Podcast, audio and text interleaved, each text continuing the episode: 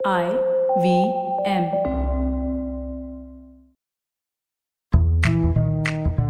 रक्षाबंधन, एक universal celebration पूरी खुशियों से भरा हुआ प्रोमिस से भरा हुआ, और हाँ मिठाइया और गिफ्ट से भरा हुआ सेलिब्रेशन वैसे आप तो सुन ही रहे होंगे, मैं तो स्वीट्स खाने की प्रैक्टिस कर रही हूँ पिछले आठ दिनों से।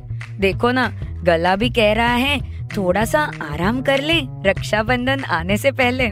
लेकिन कोई बात नहीं, चुस्की बाई चुस्की, एक चुस्की फाइनेंस तो आपको पिरोस ही सकती हूँ। अच्छा तो जब हम कहते हैं रक्षा तो बात आती है सिक्योरिटी की।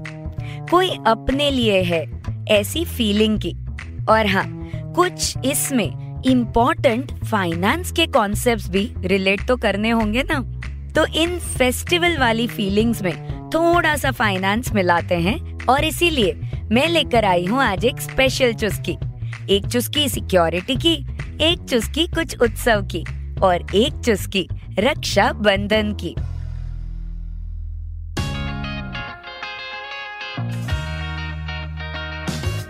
स्वागत है आपका एक चुस्की फाइनेंस पॉडकास्ट में। मैं हूँ प्रियंका आचार्य। अपने चौदह वर्षों का अनुभव लिए मैं आ रही हूँ हिंदी और अन्य सात भाषाओं में। इस पॉडकास्ट में आप जानेंगे कि कैसे अपने घरेलू फाइनेंस की जानकारी रखें और उसे कैसे बेहतर बनाते जाएँ। तो आइए कुछ अच्छा सीखते हैं आज की चुस्की के साथ। तो हमारे यहाँ बॉलीवुड के गाने भी इस फेस्टिवल को हाईलाइट करते हैं। रक्षाबंधन है इतना खास। यहाँ तक कि जैसे हम वैलेंटाइंस डे में कहते हैं ना love is in the air in fact, Rakshabandhan में हम डेफिनेटली कह सकते हैं कि sense of security is in the air, क्योंकि ये त्योहार ही एक दूसरे की रक्षा का वादा करने के लिए जो है।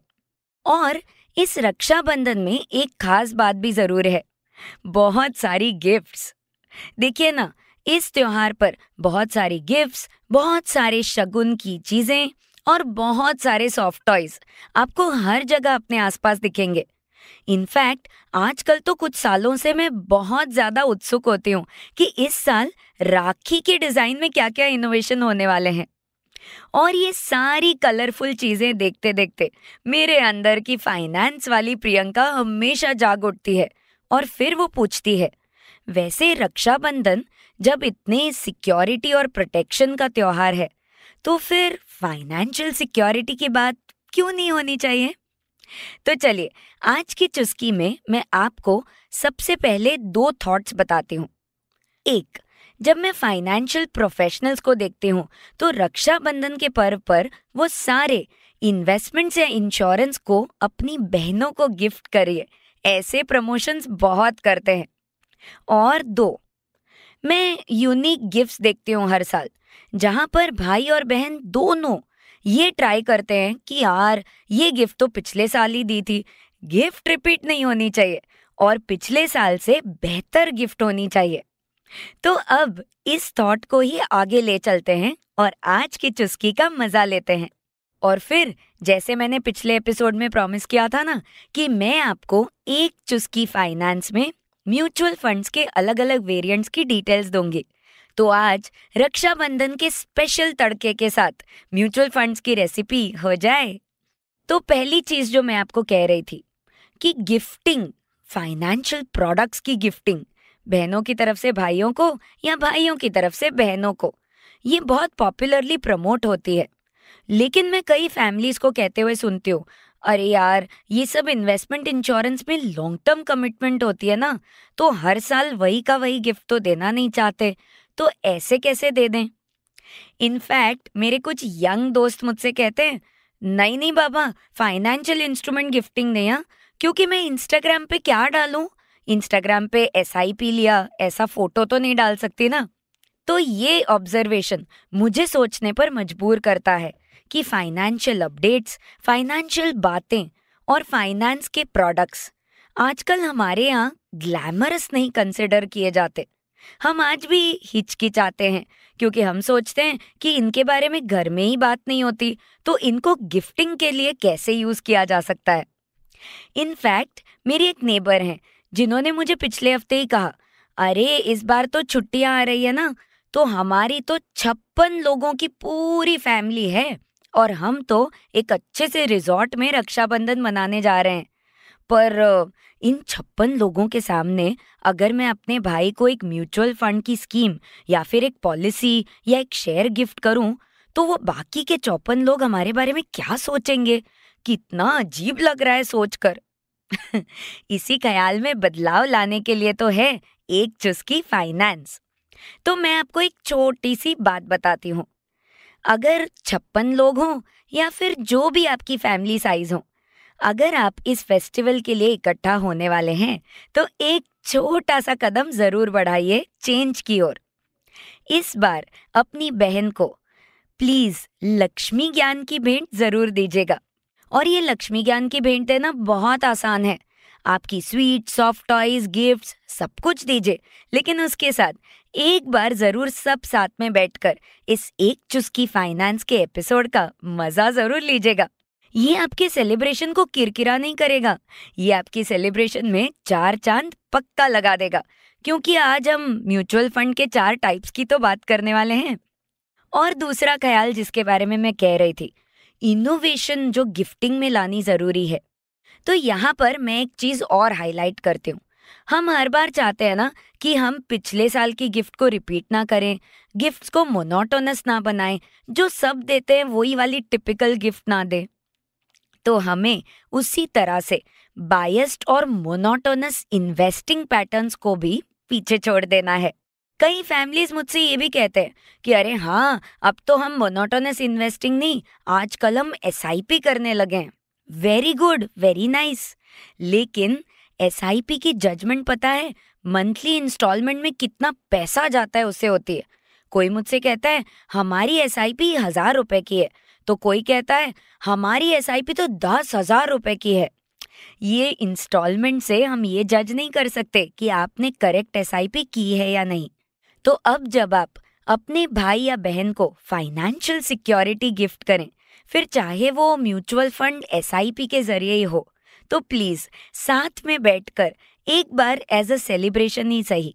बेसिक चार टाइप की जो ब्रॉड स्कीम टाइप्स होती है, उसे ज़रूर एक दूसरे को बताएँ। वैसे हमारे इंडिया में कितने सारे फंड हाउसेज हैं और हर फंड हाउस में बहुत सारे स्कीम्स हैं। पर ये जो चार बेसिक टाइप्स हैं, इनसे आपको एसआईपी कौन सा करना है? मतलब किस स्कीम में एसआईपी की शुरुआत करनी है? ये आपके लिए चुनना बहुत आसान हो जाएगा। और आप अपने भाई या बहनों को रक्षाबंधन पर इस सेंस ऑफ़ सिक्योरिटी के साथ सेंस ऑफ़ अंडरस्टैंडिंग की भी गिफ्ट दे सकते हैं। तो म्यूचुअल फंड के प्रॉमिस किए हुए चार ब्रॉड टाइप्स बता दूँ। Type number one, mutual fund में होते हैं लिक्विड स्कीम्स। ये लिक्विड स्कीम कुछ इस तरह से चलती है कि आपके जो पैसे पूल किए जाते हैं, इन्हें हो सके तब तक maximum fixed return giving instruments में पार्क किया जाता है। इसका फ़ायदा ये है कि आपको अगर शॉर्ट टर्म में भी पैसों की ज़रूरत हो तो लिक्विड फंड से आपको कंजर्वेटिव रिटर्न्स के साथ ये शॉर्ट टर्म में फंड्स आपको मिल जाते हैं।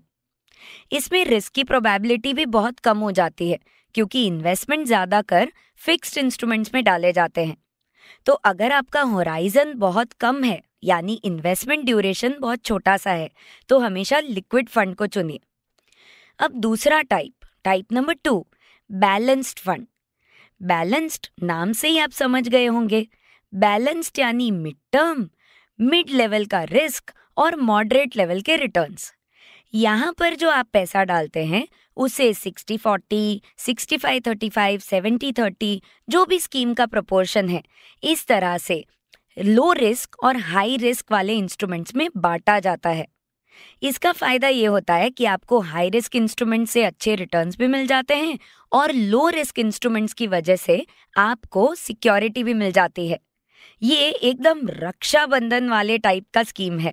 तो बैलेंस्ड टाइप के स्कीम्स में मीडियम लेवल का रिस्क होता है मिड टर्म होराइजन हो, यानी पाँच छः साल के लिए अगर आप इन्वेस्ट कर रहे हो, और आप मॉडरेट लेवल के रिटर्न्स चाहते हो तो आपके लिए होती है बैलेंस स्कीम अब type number three growth scheme ये ग्रोथ स्कीम है ना, सीढ़ियाँ चढ़ने जैसी है।